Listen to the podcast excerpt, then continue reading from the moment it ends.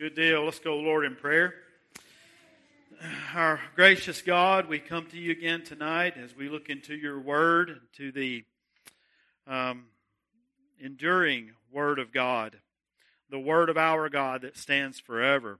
It's not like the grass that withers or the flower that fades, but it stands forever. And Father, I pray that our lives be built upon this rock of your word. So use your word tonight. In Jesus' name I pray. Amen. Oh, let's look at this. And I don't know if I can control this or not. Okay. So uh, going back here to the looking at these lyrics. Uh, so, oh, the mighty gulf that God did span at Calvary. Let's go back and look. Grace that brought it down to man. My burdened soul found liberty. All right. So um, mercy there was great, and grace was free. Pardon there was multiplied to me. There my burdened soul found liberty at Calvary. So he's talking about this mercy of God that's great, the grace of God that is free, the pardon of God that has been multiplied to us, the pardon from our iniquities and from our sins, from our rebellion, from our enmity against God. There is a pardon that has been given, and we sing uh, of that. Okay, you guys can go to the PowerPoint slide now that I, uh, slides that I sent to you. The deal with Second Peter is that he's talking to the church, and he's concerned that they would sit in a congregation you know, nothing like this probably, but in some sort of congregation and sing songs similar to what we were singing tonight and they would confess through those songs that Jesus has pardoned them of their sin, but if they are not diligent in their Christian life, that they would fail in years to come to be able to continue to sing about the pardoning that Jesus has given to them. You see, he does not take it for granted that they will always sing. He does not take it for granted that they will always hold to the truth of the gospel and stand in the truth in which they are presently found. But he comes to them through the written letter of Second Peter to remind them and to stir them up to be diligent to keep on adding to their faith. To not just rest on a faith that they once had, but to continue to let that faith make a difference in their lives. And they stand in danger of falling away so that they are no longer able to sing the things that we just sang. Now, why do you say that? Look at 2 Peter chapter 2. Why do I say that? Because we are certainly those who believe in the eternal security of the believer. But I tell you, we will not let doctrines that we hold to keep us from looking at a letter, looking at a book in the Bible, and letting it speak and say what it says because Peter has no intention here of leaving them to just sit back and rest and not be diligent, to not seek to add to their faith like the things we talked about this morning. He would have none of that. And I'll tell you, we should have none of that. We um, are too complacent. We are too lax many times. We are at ease in Zion, like the Bible would say in the book of Amos. Those in Israel had their summer houses and they had their winter houses, and they were at ease in Zion. And we here in America, in American Christianity, we can be at ease in Zion. And we can fail to be diligent in our faith. And Peter would not have us do that. If you look at Second Peter chapter 2, you find him here in this entire chapter warning them. Warning them. You see it at the very beginning of the chapter, but there were also false prophets among the people, even as there will be false teachers among you, who will secretly bring in destructive heresies, even denying the Lord who bought them. You see the kind of language that he uses here? He uses this kind of language because these are the people who would be sitting in the pew singing these songs, maybe even leading in these songs. but yet they come to a point in their life where they deny the very Lord Jesus Christ who bought them. And it says there at the end of verse 2 and bring on themselves swift destruction. And many, you see there in verse 2, will follow their destructive ways because of whom the way of truth will be blasphemed. And what does it usually go back to? You see it in verse 3 by covetousness. They will exploit you with deceptive words. For a long time, their judgment has been idle, and their destruction does not slumber. Now, it doesn't end there. Go back, go over here to verse um, 18, if you would please, in this same chapter, because I want to show you right up front that he hits hard on this. And because he hits hard on this, we have no choice but to hit hard on this as well as we come to the Bible, to the Word of God. In verse 18, he says, For when they speak, and that's these false prophets, for when they speak great swelling words of emptiness, they allure through the lust of the flesh, through lewdness, the ones who have escaped, who have actually escaped from those who live in error. Now that's key. Remember that word escaped right there. Let's go to the next verse, verse 19. While they promise them liberty, they themselves are slaves of corruption. That's these false teachers. They are promising liberty, but actually they are slaves of depravity. And they're promising their hearers liberty when they really don't have it to give them at all.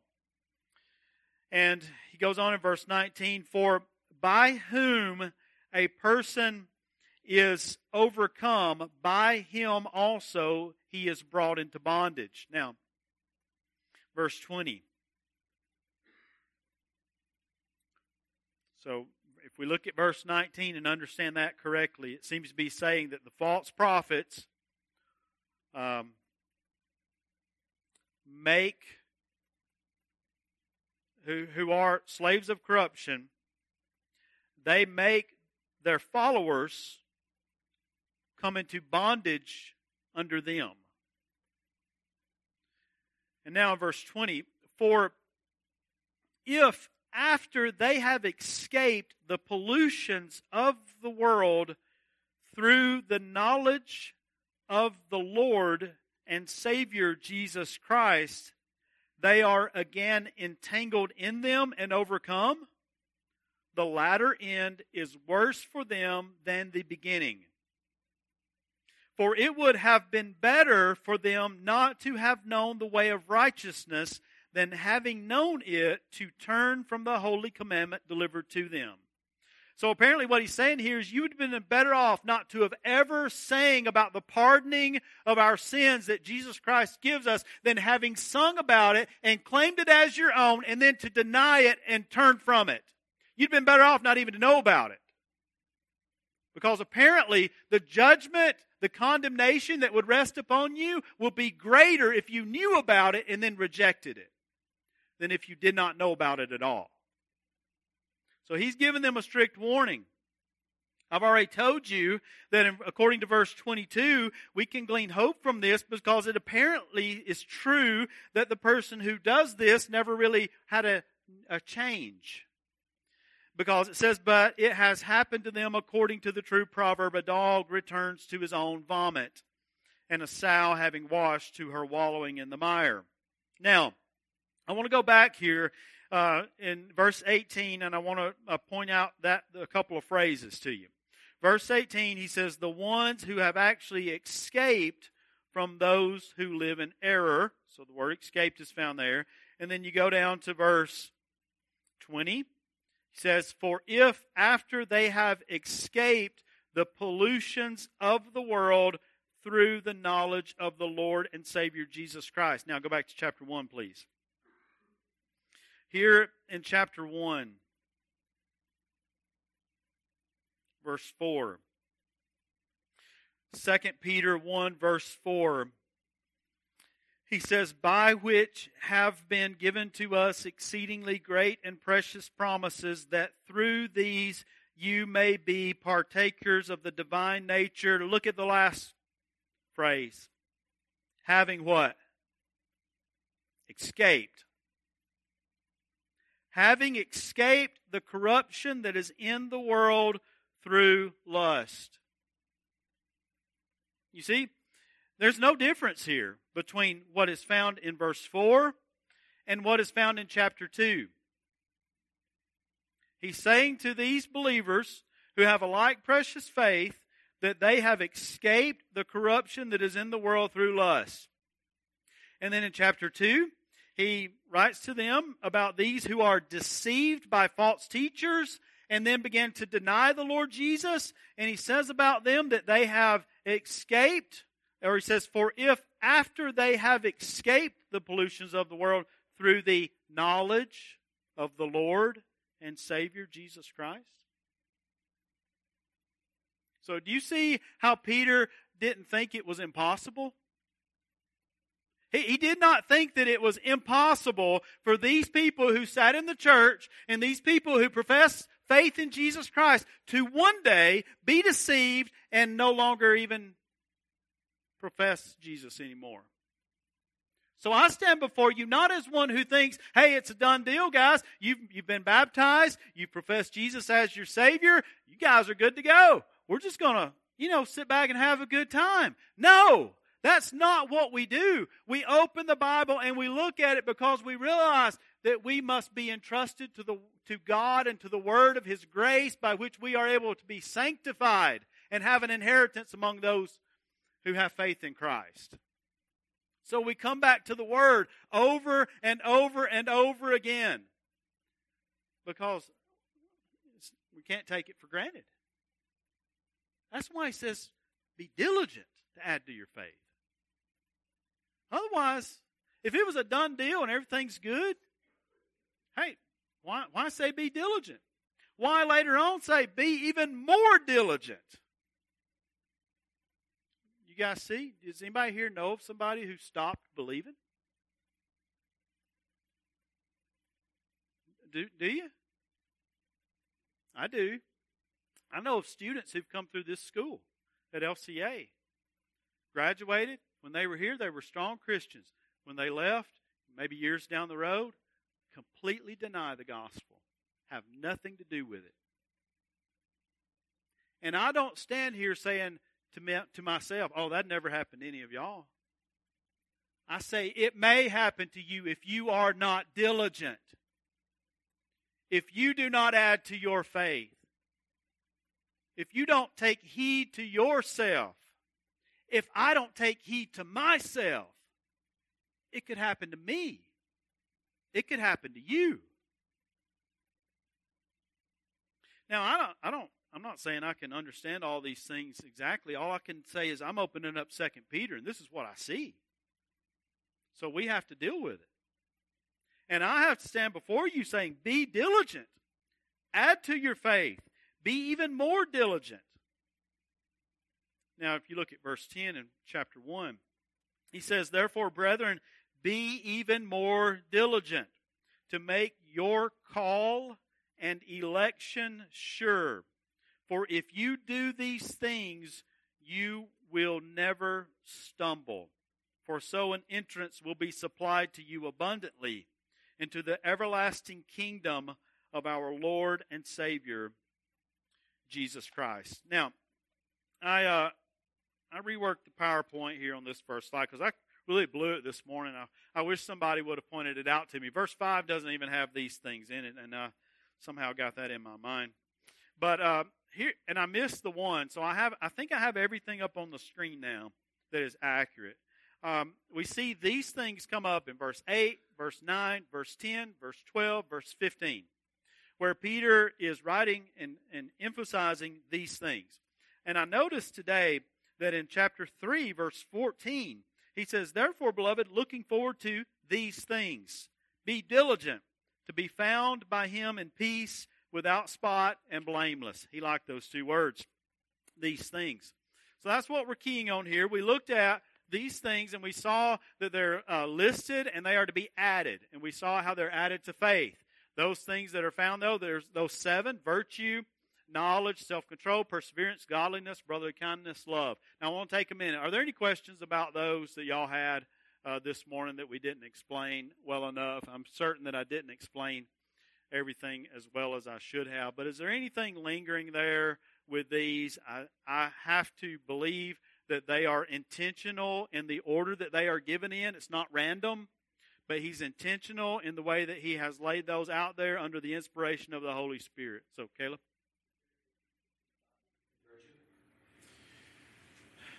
Well, the virtue is a, a goodness, an excellence, a moral excellence that comes from our faith. And the godliness is, um, maybe we could look at that as more of a having God in mind in everything that we do. So we're living our lives intentionally before God because we want to bring Him glory and honor.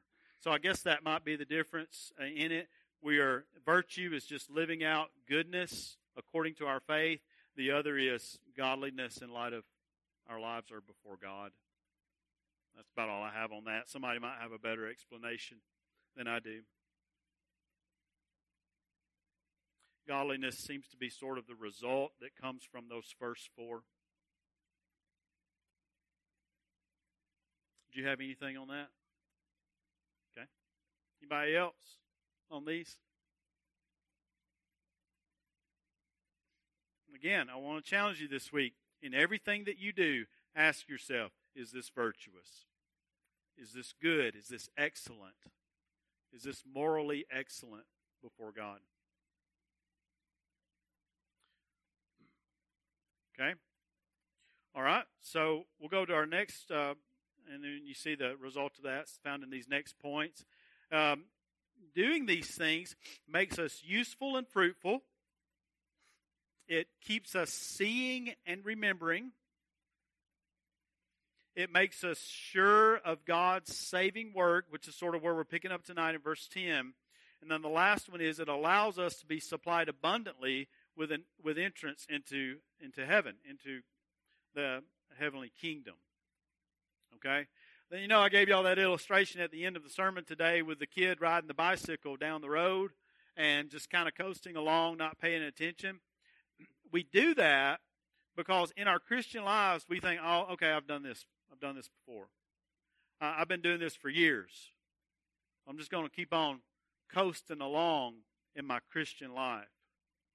But in the times when we're alone, the times when we should be praying, the times when we ought to be reading the Bible and seeking God through His Word, we begin to neglect those things, put them off to the side. We think, I've done that already.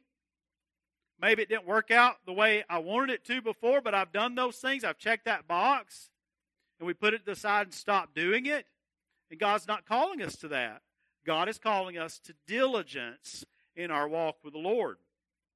Now, before we get too far in this and we looked at those all those characteristics, I want you to realize something. If we're able to do all those things, if we add all of that to our faith, did, did we do it? Did, did we pull ourselves up by the bootstraps and do it? I need to make sure I make this point clear because it's not that at all. If you look back up to verse 3 in chapter 1, as his divine power has given to us all things that pertain to life and godliness.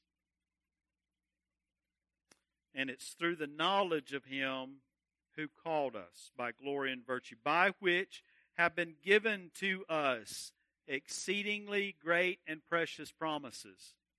See, twice here we see that His divine power has given to us all things that pertain to life and godliness. He has given to us great and precious promises. So, if at the end of the day, at the end of our day, when we stand before the Lord, we're not going to be able to stand there and take credit saying, Lord, I did all of this. No, the only reason we did it is because He gave to us life and godliness. Everything we needed has been given to us, supplied to us by God through Jesus Christ our Savior. Does that make sense? He has given to us all things that pertain to life and godliness. But here's the deal we fail to realize that and we stop trying. Things don't come to us easy, so we just kind of quit. It's not that important to us. Apparently, the Lord doesn't want us to be godly. No, He has given to us all things that pertain to life and godliness, but it takes diligence. It doesn't come easy. Heard somebody say, um, well, I can't remember exactly what it says, but it has to do with nothing that is worth having is comes easy. You know, it's hard. Life is hard. The Christian life is hard. All right, so let's take a look here at verse 10 and 11 real quick. Therefore, brethren, be even more diligent to make your call and election sure. And I'm going to jump over that for the time being and go to the end of the verse. He says, For if you do these things, you will never stumble. So, what is the um, what's the safety net? What is the what is the assurance that these Christians can have that they that they will not end up like a chapter like the people in chapter 2? Well, the assurance that they can have is that they have these things. They're adding them to their faith. And if they're doing that, Peter says, you will never stumble. And listen, guys, there's a guy writing this letter who knew something about stumbling. Y'all remember Peter? Lord, I'll never deny, I'll die. Jesus says, before the rooster crows three times, you will deny me. And Peter denied him three times. Peter knew what it meant to stumble. And he's writing to these Christians because he does not want them to follow his footsteps. He wants them to be sound and secure. And the way they would do that was not by being lazy. So you notice there, do these things. Do these things. Let's take a look at this for a second. I'm know I'm going to run out of time. And, uh, I actually probably shouldn't do it. Okay, so let's go ahead and go to verse 11. Maybe if we got time, I'll go back to it. Um, no, let's go with it, okay? Um, if you would, I'm sorry to be an idiot on that, but um, turn in your Bibles real quick, Matthew chapter 7.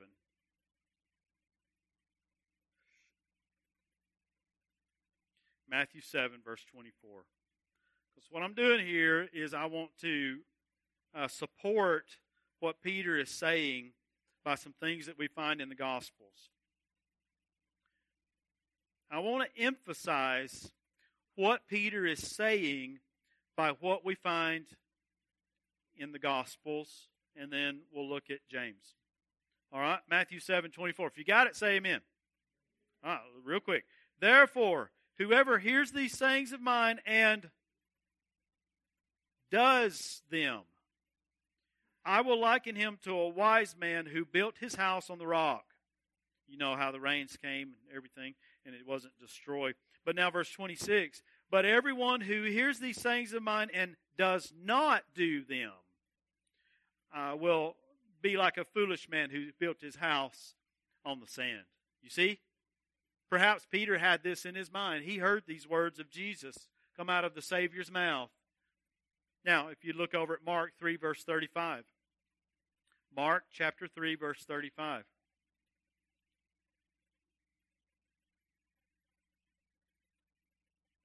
This is that instance where Jesus' mother and brothers come to him.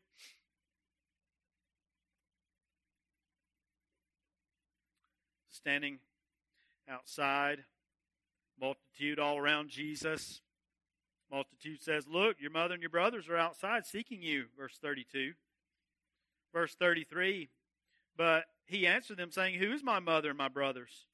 And he looked around in a circle at those who sat about him and said, Here is my mother and my brothers. All right, now I want to ask you the question. The answer's in the Bible. I don't want you to come up with it on your own. But Jesus just said, Here are my mother and my brothers. Now I need you to answer this question Who? Who is his mother and his brothers? What does it say?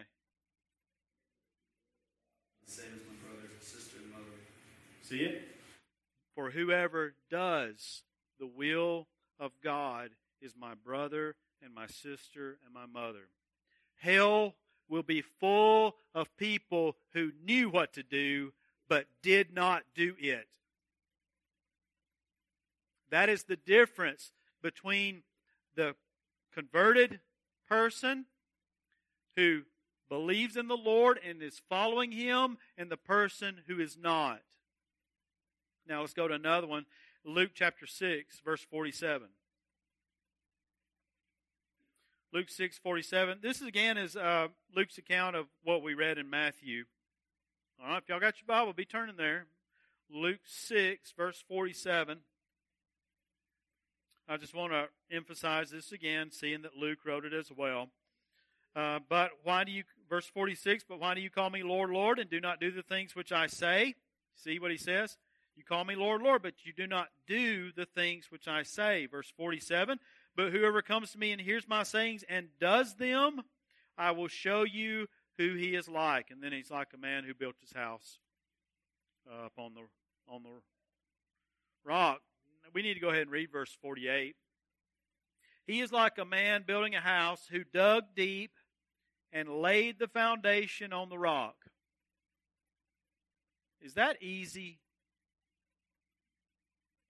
What, what we just read, is that easy? Digging deep?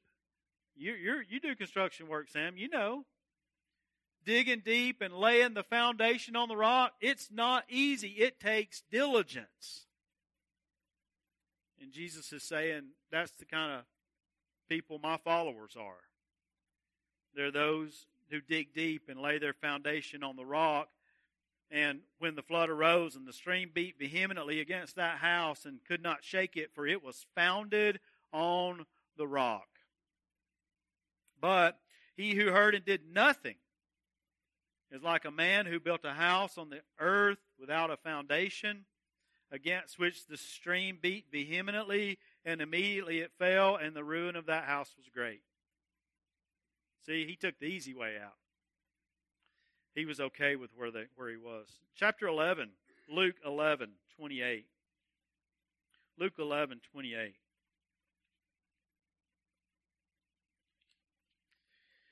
All right, so in Luke 11,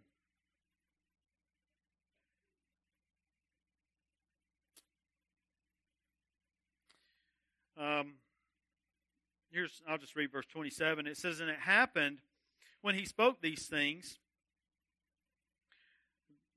that a certain woman from the crowd raised her voice and said to him, Blessed is the womb that bore you and the breast which nursed you. Verse 28.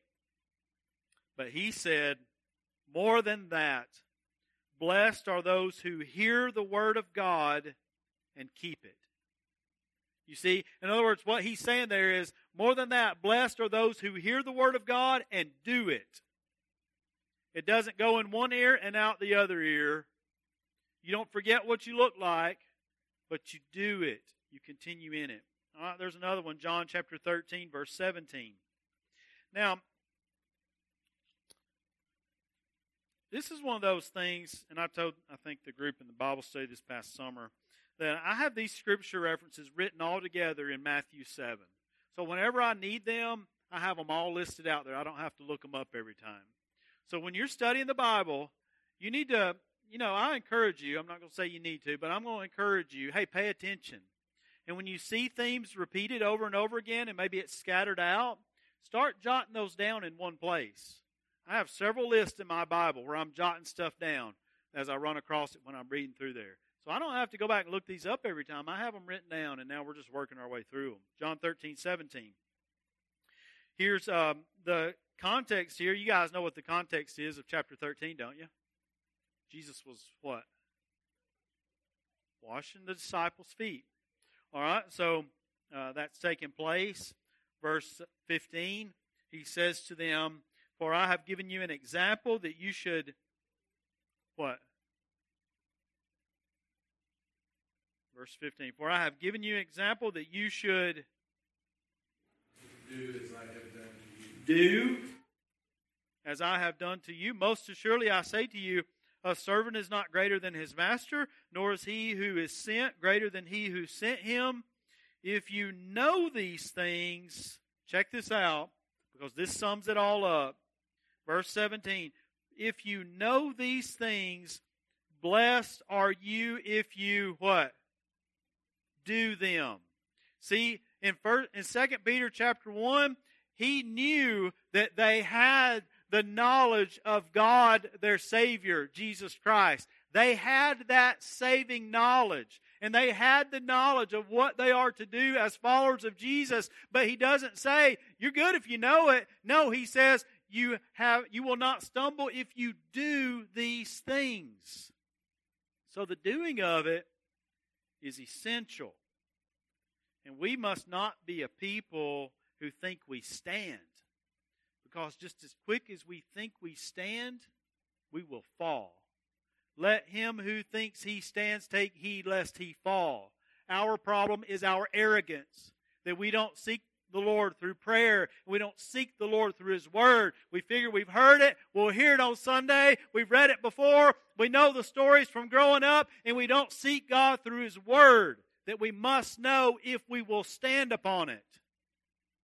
So the last one, we went over this in small group this morning, James chapter 1, verse 27, because this gives us the key. This sums it all up. James chapter 1. It's right after Hebrews. If you can find the book of Hebrews, then we'll go to the book of James in verse 27 because here he gives us the key to it. In verse in, in verse 25 actually, not verse 27.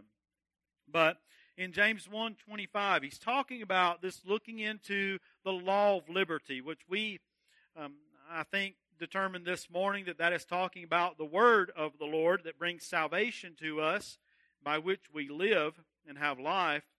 But in verse 25, he says, But he who looks, now before that, he was talking about the man who beholds his image in a mirror. Verse 23, natural face in a mirror.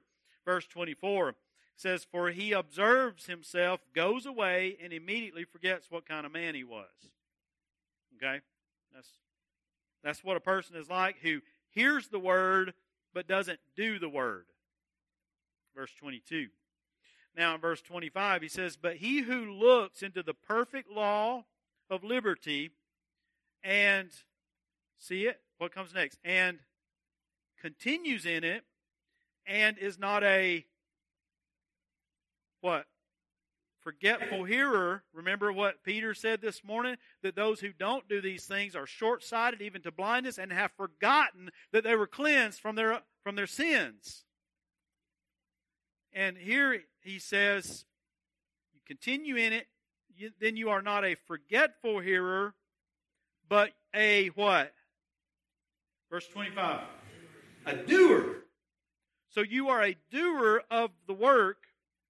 And then you see in verse 25, this one will be blessed in what he what does. Not what he knows.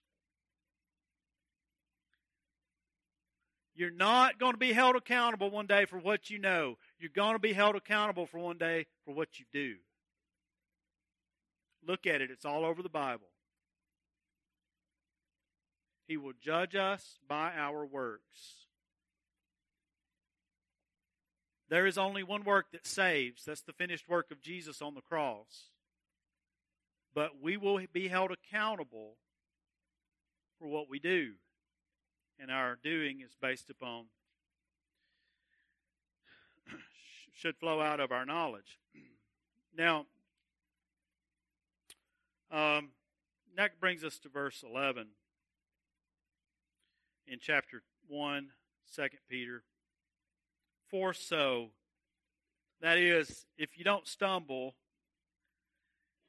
if you do these things and you don't stumble, you, he says you will never stumble for so an entrance will be supplied to you abundantly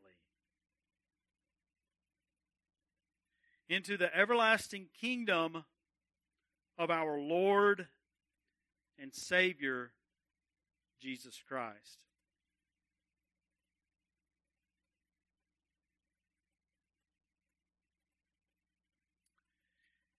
In chapter 1, verse 19, he says, And so we have the prophetic word confirmed, which you do well to heed as a light that shines in a dark place until the day dawns and the morning star rises in your hearts. That's talking about the new life that we have in Christ, the eternal life we have in Christ. We're going to look at that later, God willing, in later sermons. Now, in chapter 3, in verse 11, he says, Therefore, since all these things will be dissolved, what manner of persons ought you to be in holy conduct and godliness? Looking for and hastening the coming of the day of God, because of which the heavens will be dissolved, being on fire, and the elements will melt with fervent heat. Nevertheless, we, according to his promise, look for new heavens and a new earth in which righteousness dwells. Therefore, verse 14, therefore, beloved, looking forward to these things, be diligent to be found by him in peace, without spot, and blameless. I read those passages because Peter later on talks about this eternity. He likens it to a morning star rising in our hearts. He tells us there's going to be a new heavens and a new earth where there's no more sin, but where righteousness dwells. And in chapter 1, he says, if we do these things, we'll never stumble, for so an entrance will be supplied to you abundantly into the everlasting kingdom of our Lord and Savior Jesus Christ. When you die, do you want people to wonder about your soul? Do you want people to wonder? I just, I don't know. He he knew a lot. He he said a lot of good things. I just I just don't know. Peter is giving them a way of assurance. And it may be that some of you here tonight are doubting your salvation. You've been baptized. You have, you know, you say you believe the gospel, and you, you maybe go to church. Maybe you're obviously you're here tonight, but you're doubting. And I want you to know that Peter is laying out for us here a way that you can stop doubting. Now, if you've never believed the true gospel, you're not saved. The true gospel that Christ died for our sins, that he was buried, he rose again on the third day, and he appeared alive from the dead. It was confirmed that this man who was dead is alive. If you've never come to a place in your life where you say, I have nothing but Jesus, I am hoping in him, he is my salvation, then you're not saved. You need to embrace the gospel. You need the like precious faith. But if you've embraced that at some point in your life and you know that you have, and you've struggled and you doubt, Peter's given you a way out and it comes through diligence. Diligence with the things that we see here. Now, as I promised, and again, I, I failed to do what I said, and I'm sorry. I'm not haven't talked about calling an election, but that's that's the essence here. And here's what I challenge you to do: go back through First and Second Peter, look up the word calling or called or call, and see where it's found in 1st Peter and 2nd Peter. Do a little study. Look up the word election. He begins 1 Peter by saying, elect according to the foreknowledge of God our Father. So, elect is the way that he dealt with them and the way that he addressed them. They have chosen, been chosen by God, been called effectually by the gospel of God to salvation in Christ. And you see, as we do those things which He has given to us, we are able to be sure of God's work in our life. Let's pray. Well, Lord, I ask you to give us grace that we might heed this scripture, that we might not take for granted, Lord, the gospel.